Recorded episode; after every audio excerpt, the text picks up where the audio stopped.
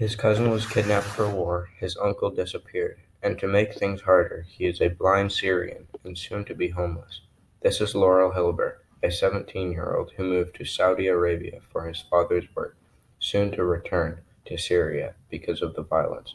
When he was in Syria, his cousin was taken for war by the Syrian government.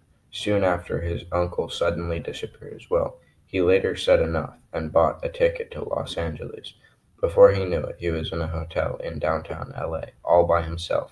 First, Laura left his luggage in the lobby of the hotel in order to go search for food, never to return because he couldn't find his way back to the hotel he was staying in.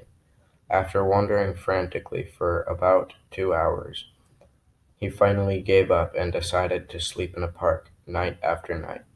Two weeks later, a volunteer in the community, Samar Ghanem, found about Laurel through a friend and called him and asked how long he has been staying in the park. He replied, I don't know, about two weeks or so. Samar asked her husband to leave immediately. She asked Laurel what park it was. He again replied, I don't know. I am in Glendale, and I think I am across the street from Americana.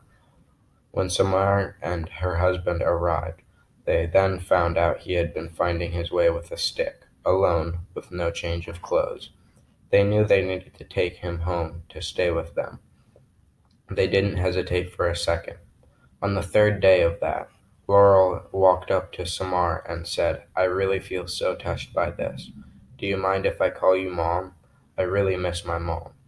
Samar later stated, I searched for schools that have good programs for blind people. Within about a week, he started going to school and he was doing amazing.